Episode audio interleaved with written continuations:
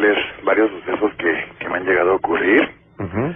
En ocasiones, pues, este, han pasado varias cosas, pero un suceso que sí, sí, sí tengo muy presente y, y que realmente en ocasiones lo recuerdo y todavía siento como, como fluye aquella adrenalina de una energía muy baja. Te cuento rapidísimo. Ujú. Yo vivo en la delegación Álvaro Obregón. Eh, esta delegación se caracteriza por, eh, por encontrarse en barrancos. Estos barrancos, eh, yo vivo en una loma. Entonces, imagínate que donde yo vivo, al costado derecho e izquierdo y en la parte de atrás, tengo tres casas de construcción. Ajá. De igual forma, mi casa eh, se encuentra en tres pisos. La parte de abajo está hecha para estacionamiento. Entonces, en la noche cuando sopla el viento, es como una flauta. Entra el viento por la calle y sale por la parte de atrás, ya que tenemos un pequeño jardín y en esa parte no hay ninguna construcción. Y en ocasiones se escuchan pues sonidos muy extraños cuando el, el viento sopla. Entonces, yo en diciembre me encontraba haciendo un trabajo, me encontraba en la sala de ustedes. Gracias, Jesús. Oye, Jesús, permíteme interrumpirte. Déjame hacer una pausa rápido, ¿sí? Claro que sí. No te me vayas, gracias. Y vámonos nuevamente a la delegación Álvaro Obregón. Jesús, nuevamente contigo, gracias. Sí, gracias. Bueno, entonces, te resumo, te digo, entra, entra el viento con una fuerza muy, muy, muy grande. En la parte de atrás de donde yo vivo hay una arboleda y luego un desfiladero. Abajo se encuentra un río. Así está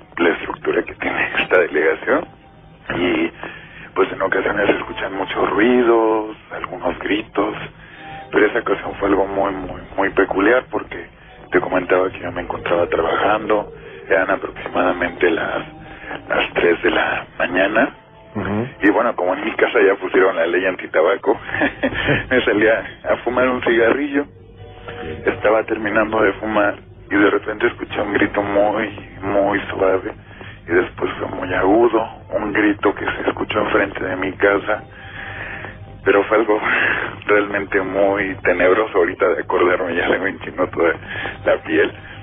Sí, se escuchó así como que, ah, pero fue así muy, muy fuerte. Y me quedé así hasta aventé el cigarrillo y, y, y me metí, me quedé como cinco minutos pues pensando, dije, ¿qué, qué, qué habrá sido? ¿Solamente lo escuchaste tú? Solamente lo escuché yo. Ajá. Y dije, bueno, pero pues yo creo que estoy loco, ¿no? Y tengo que seguir trabajando porque en ese momento me encontraba trabajando Sí. y bueno, y seguí trabajando.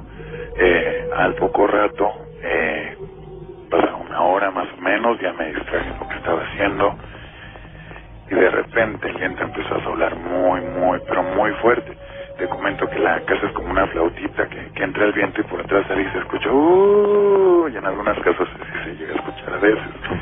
Pero son sonidos que tú ya estás acostumbrado e identificas en tu hogar. Claro.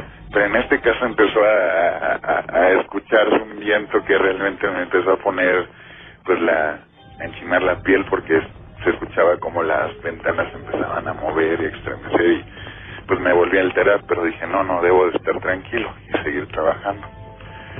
Al poco rato, como a los cinco minutos, se escuchó cuando, como cuando una paloma, cuando estás en algún lugar donde hay estos animalitos, y como vuela y como cae. Y en el lugar donde yo estaba fumando, que aventé el cigarrillo, se escuchó como pasó algo. La puerta que yo tengo en la entrada es de cristal. Entonces yo tenía la luz prendida y volteé y vi una sombra. En ese momento, Juan Ramón, híjole, me entró un miedo que nunca había sentido. Sentí como empezó a correr toda la sangre por mi, mi cuerpo. Se me pararon los pelos. Me, me, me quedé así y, y, bueno, yo soy católico. Entonces, pues no no me podía mover. Me, me quedé paralizado porque escuché claramente como bajó algo y tenía una hora, una hora y cuarto de lo que había pasado este grito. O sea, ¿escuchaste paso? Sí, no, como si alguien, te digo, cuando, cuando no, no, no, porque tengo una, es una puerta, te digo que como aquí los terrenos son pequeños, la, la gente aquí construimos hacia arriba. Ah, Entonces, este, está, para entrar a, a tu casa, eh, subes unas escaleras y hay un pequeño hall que es un, como de un metro por un metro para que entres. Entonces ahí yo escuché como si una paloma fuera, cuando te digo, cuando tú, tú vas fuera de alguna iglesia o algo que, que vino una paloma que revolotea en las alas, que se escucha. Así fue como escuché. Y pues fue cuando yo dije, en la torre, ¿no? ¿Qué, qué es lo que pasa? Y esto fue en la tercera semana de diciembre. Me recuerdo que tenía una corona de adviento. A mí me empezó a dar todavía mucho más miedo porque pues, no supe qué hacer. Me paré, tengo un pequeño nicho ahí, y prendí, traté de prender la, la primera veladora de la corona de adviento. Yo sé que eso no se hace, pero pues yo no supe qué hacer. Dije, me voy a invocar a Dios porque realmente aquí hay algo que está muy, muy escalofriante y la prendí la primera vela eh, porque iban dos semanas prendí la que ya estaba y se apagó la mecha cuando tú prendes una vela en ocasiones se llega a consumir el El pabilo. el pabilo y se apagó solo Ah, o sea solito se fue consumiendo hacia adentro y dije no puede ser tengo que volverlo a intentar lo hice como cuatro veces hasta que prendió y la segunda igual ya no quería prender la prendí y, y- y ya pudieron prender las dos. Me puse a orar un rato porque ya realmente fue una sensación de, de un miedo que nunca había experimentado. Y en ocasiones pues sí me llegan a pasar cosas medio extrañas, pero sí, sí, sí me quedé así de qué es lo que está pasando.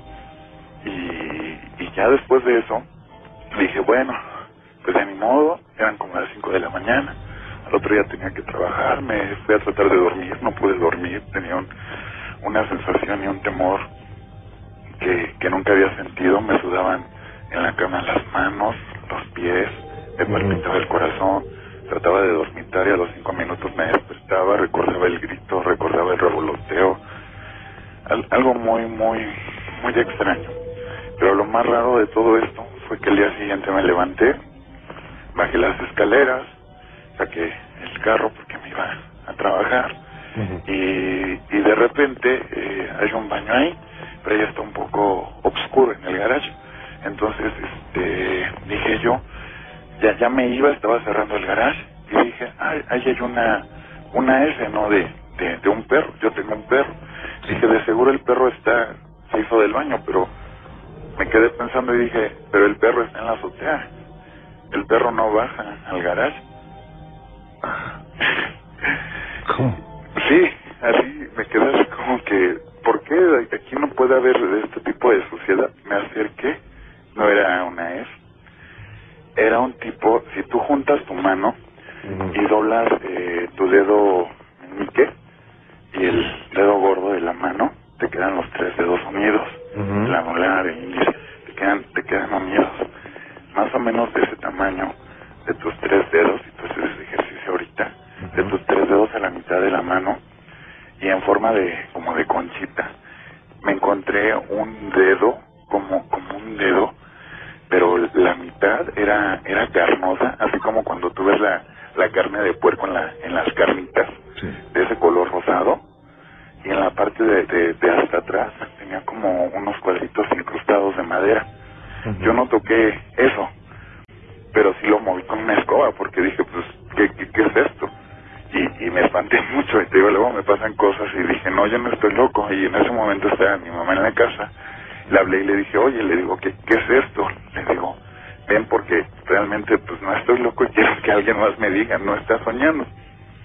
Y sí, fue y me, me dijo, no, dice, pues no sé qué sea, dice, a lo mejor algún gato se metió y se quiso comer eso. Le digo, pues un gato no va a aguantar algo tan pesado y que se ve tan, tan feo.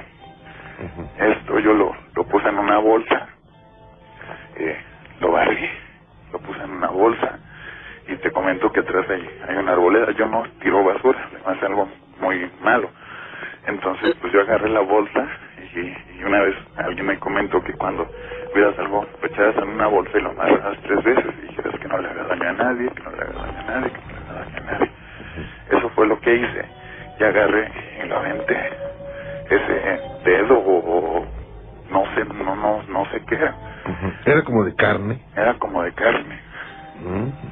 Sí, pero yo realmente pues sí me encontraba muy, pues muy sacado de onda. Y al, me fui a trabajar. Y bueno, total, yo salgo temprano y regreso tarde. Y así pasaba una semana y media más o menos, y aquí las calles son de bajada. Más o menos donde, en la parte donde, de donde está el arbolado, yo aventé esta bolsa porque me sentía muy temoroso y yo no quería llevarme eso. Se me había chistoso porque yo andaba con mi bolsa en el, con, del lado del conductor con la bolsa así afuera, ¿no? Y yo no quiero meter esto en mi carro. Y este, lo aventé y como a los tres días un vecino, en exactamente donde estaba eso, me, me saqué más de onda porque se volteó su carro en esa parte. Se quedó sin frenos y se volteó.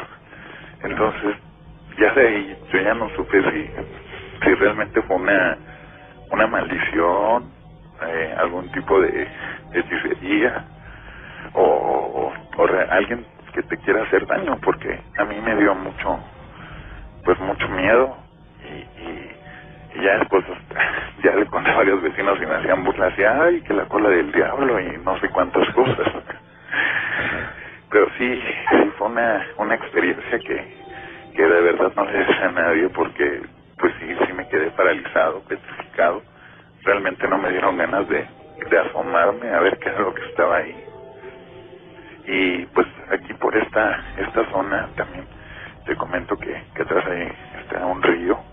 Luego se escucha yo no sé si es la llorona o qué sea. Yo no he escuchado el famoso ay mis hijos no pero lo que yo sí he escuchado es un ah sí pero y cada vez y va bajando va bajando va bajando sientes escuchas como va bajando el río y todos los perros empiezan a ladrar y a ti te despierta y nada más sientes un escalofrío es como de 5 o 6 segundos pero realmente yo no sé si exista o no pero lo he escuchado Pero el susto nadie te lo va a quitar, Jesús. Sí. Y la experiencia jamás la vas a olvidar. no Y bueno, pues yo te agradezco muchísimo que nos hayas comentado esta experiencia muy interesante y espero que no vuelva a ocurrir jamás. no pues sí muchísimas gracias no sé si se tenga que hacer algún tipo de rezo de salmo de los que luego tú comentas para Hay que vivir en equilibrio y hay que hacer oración. Ahorita voy a comunicar con Gira. Bueno, muchísimas gracias Juan Ramón y muchas gracias por pues por darme esta oportunidad y te felicito por por tu programa. Muchas gracias. Igualmente. Permítame un segundito. Que esté muy bien. Dios te bendiga. Gracias. Saludarle y estoy a sus órdenes, don Francisco. Sí, lo, lo referente es que yo trabajo en la Cruz Roja. Ah, ok. Sí, yo inclusive ahora salí de, de mi turno porque yo trabajo en las noches. Ajá. Y, y los compañeros se quejan de que en, en el dormitorio se quejan mucho. De- de- se quejan mucho ahí los compañeros. Sí, se quejan de que los espantan. Ah, caray. Sí. O sea, no quieren dormir en el dormitorio porque los espantan. ¿Y cómo, cómo los espantan? Que les avientan las cosas. Ah, caray. Les avientan cosas y les mueven la cama. Ajá. y son, y son literas pesadísimas.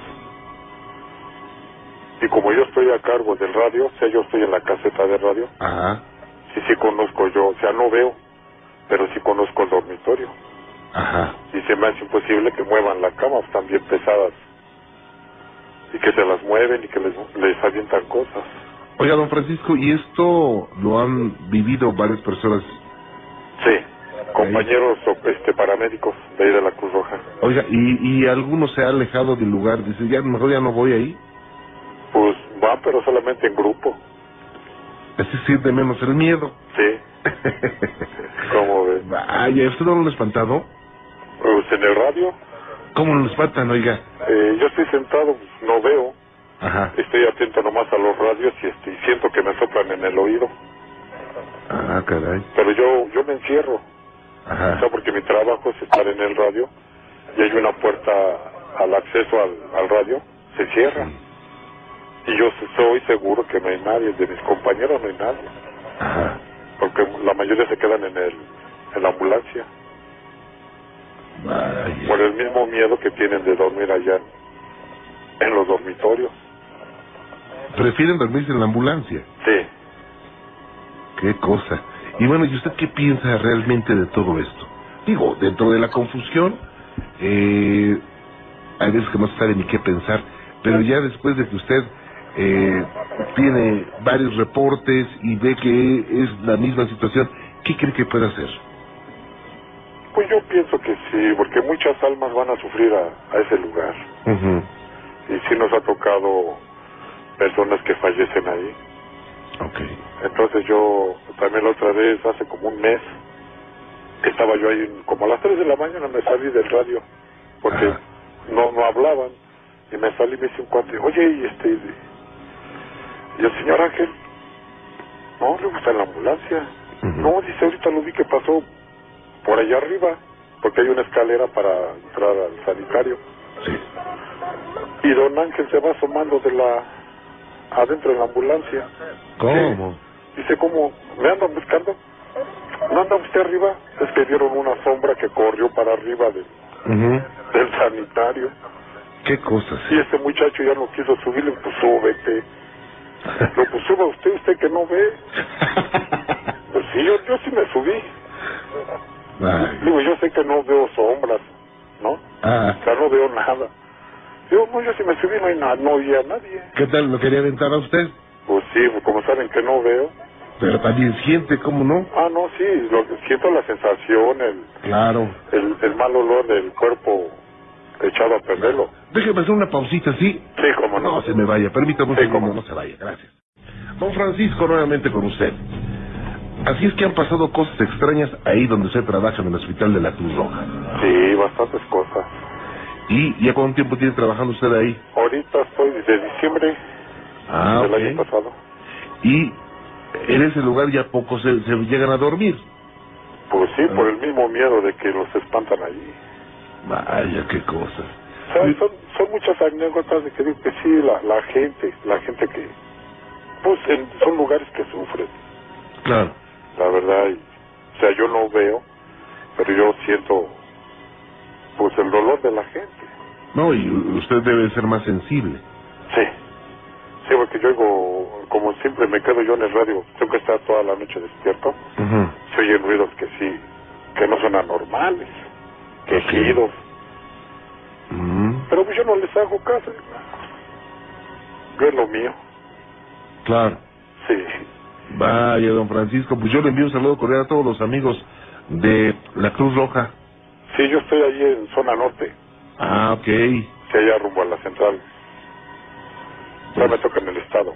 Que ya no nos espanten, ¿eh? Pues, pues que se fije. yo no, yo me dedico a lo mío.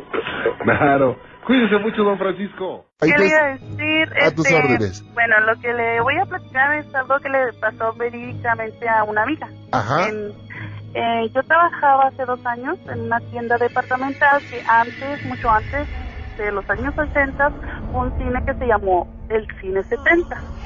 Ah, Entonces este cine es muy famoso, bueno, fue muy famoso en ese tiempo. De hecho hubo una quemazón ahí. ah, ok, Entonces, el- después de la quemazón ya el cine se cerró, pero después a los años, como en principios de los 90, se hizo una tienda muy conocida aquí, pues no diré nombres, ¿verdad? ajá, Este, la tienda esa se hizo en el cine tal cual, cual como era el cine, nada más se modificó algunas cosas. ujú, Entonces, esa vez nos platicó mi amiga, porque me gusta mucho todo eso, ¿no? Y esa vez, como que ya no quería platicar y nosotros al revés, pues en carrilla le empezamos a preguntar. Y Carrilla. ya después que terminó de platicarnos empezó a llorar porque sí fue algo que le pasó muy fuerte. Dice que ella era, porque entrando a, la- a trabajar entras como empleada de piso, después te suben a cajas.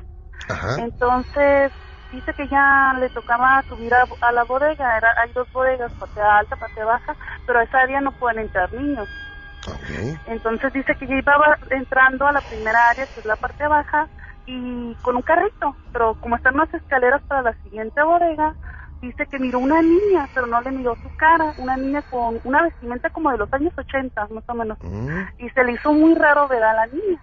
Entonces, porque ahí no pueden subir niños, entonces le dijo, este, hey niña, le dijo, y subió las escaleras, la fue siguiendo para los pasillos de las bodegas, Dijo, ujú. mija, mija, porque nada más le estaba dando la espalda. Mija, y seguía botando a la niña una pelota de las mismas que venden ahí en la tienda. Le dijo, tú no, ay, me entró el frío. ¿Cómo? Este, tú no puedes andar aquí.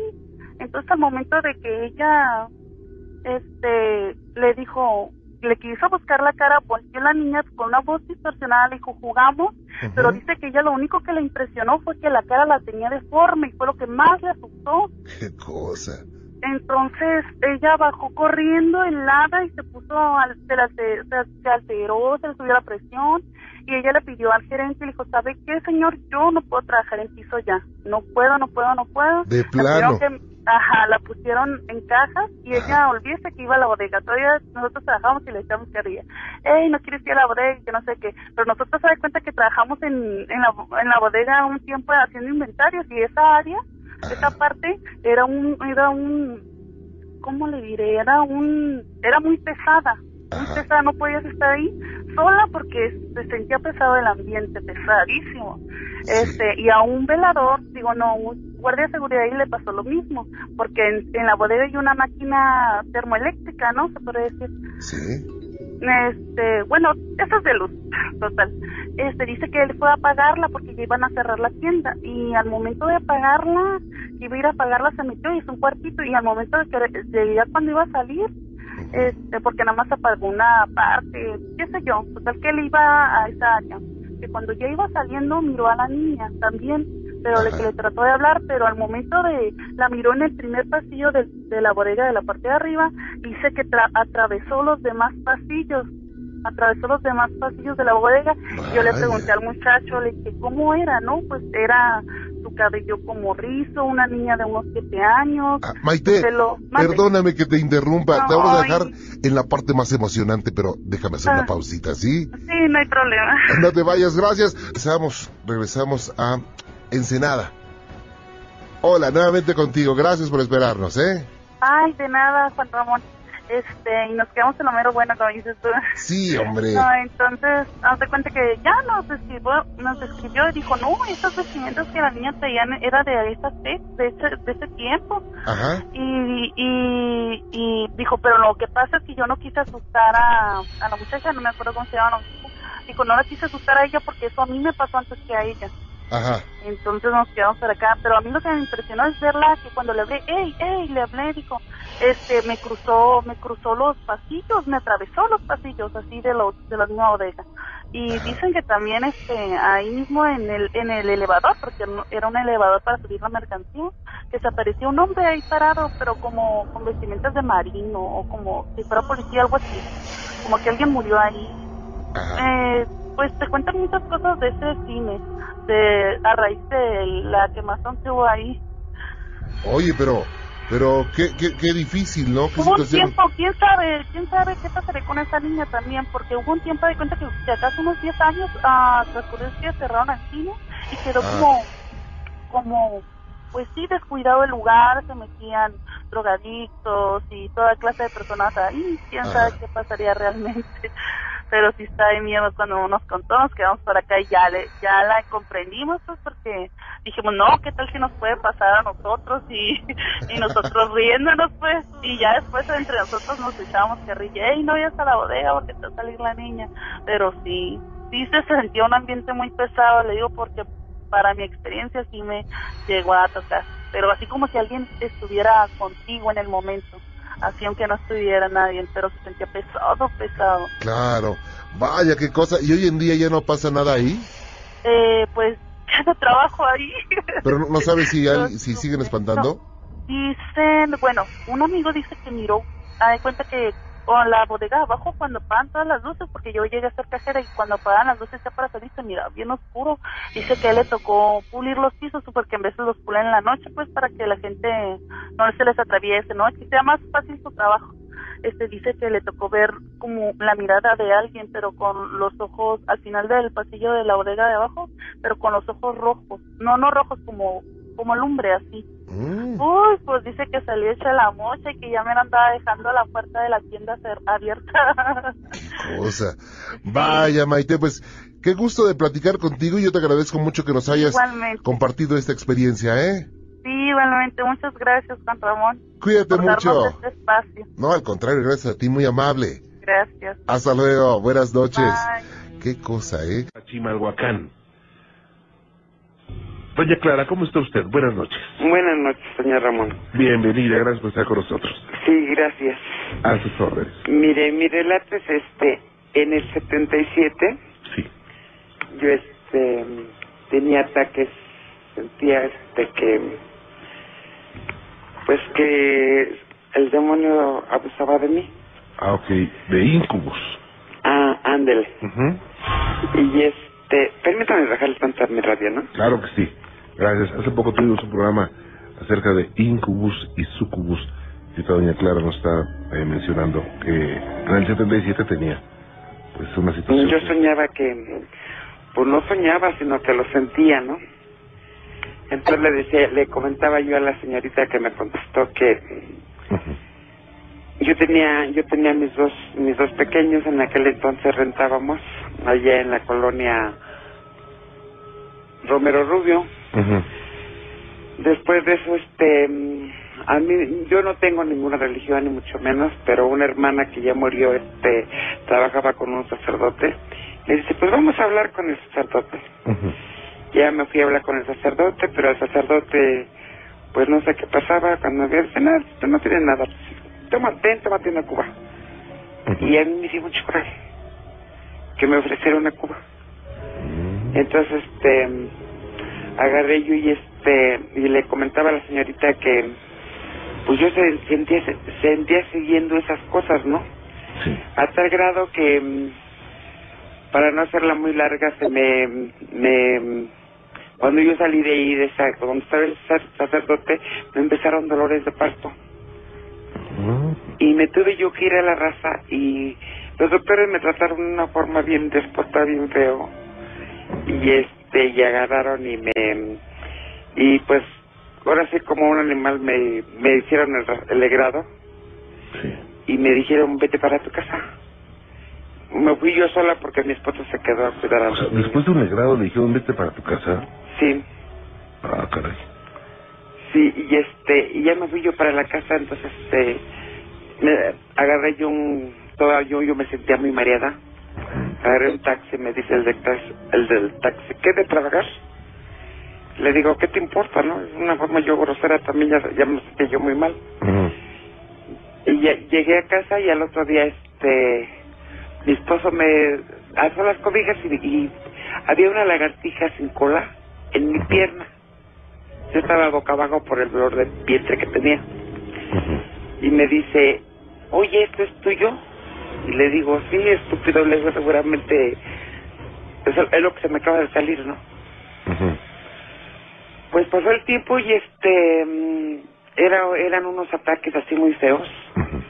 Que este que mm, en el 70 eso fue en el año 70 en 1977 después de eso de tanto que que pasaban esas cosas a mí me dio una, una embolia.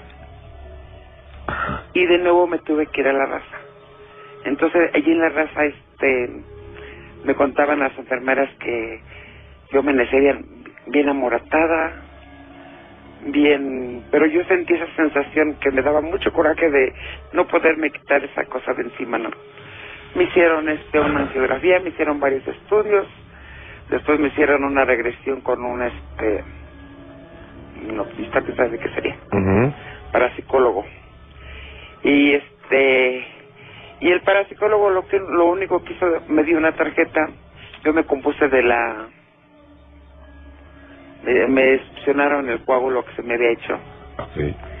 y este y la, el, doc- el doctor el parapsicólogo me dio una tarjeta y me dijo mira dice este qué te parece si hacemos dinero tú y yo y entonces no sé me dio me dio como coraje con él. ¿Dinero? que hiciéramos dinero me dijo porque yo habían descubierto que mi cerebro tenía un una especie de de alambre suelto que no sé en términos médicos me explicó pero yo no lo entendí. Entonces pasó y con la señora que yo me crié me dice se- ya cuando ah, yo salí al, como a los 40 días de ahí mis niños pues los encontré bien mal. Tenía yo dos niños chicos de 77 habían nacido la mayor había nacido en el 72 y el otro en el 74 Ujú. respectivamente más o menos esa edad tenían los encontré bien mal entonces me dice ¿por qué no vamos a Zacatecas? dice para que mm, le pidas al Santo Niño de Atoche que no sé qué pues ya fuimos y cuando llegamos este bajaron al niño de su nicho pues decían que era un niño yo lo vi como un viejito Ok. Y yo seguía sintiendo esos ataques y a mí me daba mucho coraje mis, mis pechos. Haga de cuenta como si me los hubieran raspado o picado con agujas. Y yo decía, ¿qué pasa? ¿Qué pasa? Hasta que un día, este, no sé por qué, ah, me fui a la villa a, a hablar otra vez con un padre, porque yo quería que alguien, alguien me orientara, ¿no? Alguien me dijera qué era lo que pasaba. Pues estaba yo hablando con el padre y este, y lo vi con una sonrisa tan satánica. Llegó uno de sus ahijados y empezaron a hablar del cepillín. Y yo dije, bueno, ¿qué pasa? Que nadie me quiere hacer caso, ¿no? No tenía yo mamá a quien contarle, no tenía un hermano a quien contarle. Mi esposo me, me, me trataba de ignorante. Entonces yo digo, ¿qué hago? Y entonces un día me arrodillé y, le- y yo le pedí a Dios que, que me ayudara. Que yo no tenía nadie que me ayudara más que a Él. Que no creía en Él, pero que yo quería confiar en Él.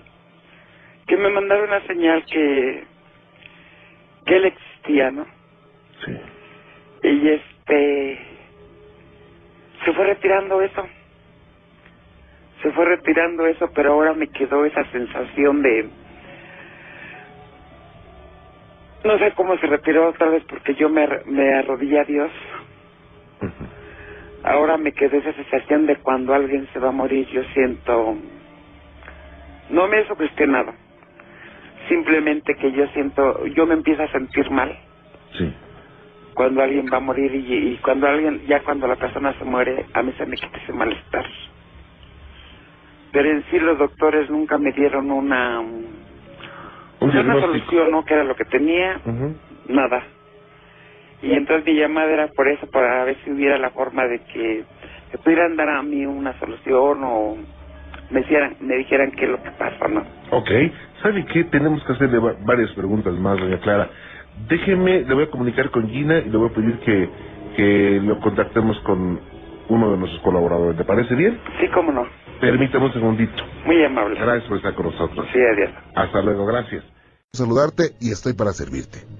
Bueno, Juan Ramón, mi relato es de hace 12 años aproximadamente que mi hija nació. Ajá, Yo no creía en las brujas, de eso que cuentan que se llevan a los niños. ok. A los ocho días de llegar a la, a la casa, pues me acosté en el cuarto de abajo Sí, eh, con la niña y yo. Entonces ya apagué todas las luces y de repente pues, ya estaba dormida. Oí que mi hija estaba llorando ajá, y este llorando pues, me desperté, pero al momento de tratarme de incorporar sentí algo en el cuello, algo que me estaba presionando. Quise gritar y pues no veía nada porque estaba oscuro. Y por inercia levanté las manos y toqué algo. Dije, es imposible que alguien se haya metido, no me podía mover. Ok. Y, y la niña seguía llore, y llore, y llore. Entonces dije, Diosito, ayúdame. Empecé a rezar, a rezar, a rezar. Hasta que de repente me soltó. Ah, Rápido me incorporé, prendí la luz y volteé y la niña estaba dormida. vaya. O sea que fue como una subida de- de- del, del muerto, ¿no? Pues no sé, o sea, no- esa vez no supe explicarlo. La verdad, y empecé a gritar porque sí me dio bastante miedo, porque sentí la presión en, en el cuello. Vaya. Y en ese momento, pues todo el mundo bajó, mi mamá, mis hermanos, todo, todo el mundo bajó. Pues, ¿qué pasó? Y ya les conté, y empe- yo estaba llore y y agarrando a la, a la niña. Oye, ¿y qué edad tenía la niña en ese momento? Pues tenía ocho días de nacida, Ocho días, estaba muy sí, pequeñita. estaba muy pequeñita. Oye, ¿qué pensaste? Mi niña, lo primero que te brincaba a, a la mente, ¿qué onda con mi niña, no? Así es, sí, y más porque estaba dormida y yo supuestamente yo estaba oyendo su llanto. Entonces sí me dio bastante miedo y mi mamá me comentó esa ocasión que, que fue la bruja. Fíjate que es lo que dicen, ¿eh? Sí, yo quién sabe porque al siguiente día Juan Ramón Ajá. tijeras cruzadas aba- abajo de la almohada, le- una estampita, la escoba atrás de la puerta, o sea, infinidad de cosas que le pusimos a la niña y jamás volvió a ocurrir algo similar. Qué cosa, ¿eh? Nunca lo vas a olvidar, No, Leti. ¿Y hoy tu bebé qué edad tiene? 12 años, Fíjate, ¿eh? Nah, qué bueno. ¿Y, y está estudiando qué? Eh, va en sexto de primaria. Ah, ya merito a la secundaria, y, ¿eh? de, y de hecho me están escuchando ahí en la cocina. ¿Cómo se llama? María Fernanda. María, qué bonito nombre. Marifer, abrazo para ti. Échale muchas ganas a la escuela y eh, obedece a mami y a papi, ¿eh? Cuídate mucho, Leti. Me dio mucho gusto saludarte. Eres de San Juan del Río Querétaro. Sí, Paloma, ¿de dónde vienes? vengo de San Juan del Río. Eso. Cobíjame con tus alas. que yo me muero de frío. Eso, perfectamente bien contestado. Se lleva su DVD. Ah, sí, ya se lo había ganado Hertz. ¿Eh? Gracias. Ok, felicidades, gracias a ti. Hasta luego, amigos de San Juan del Río. Muchas gracias por estar con nosotros.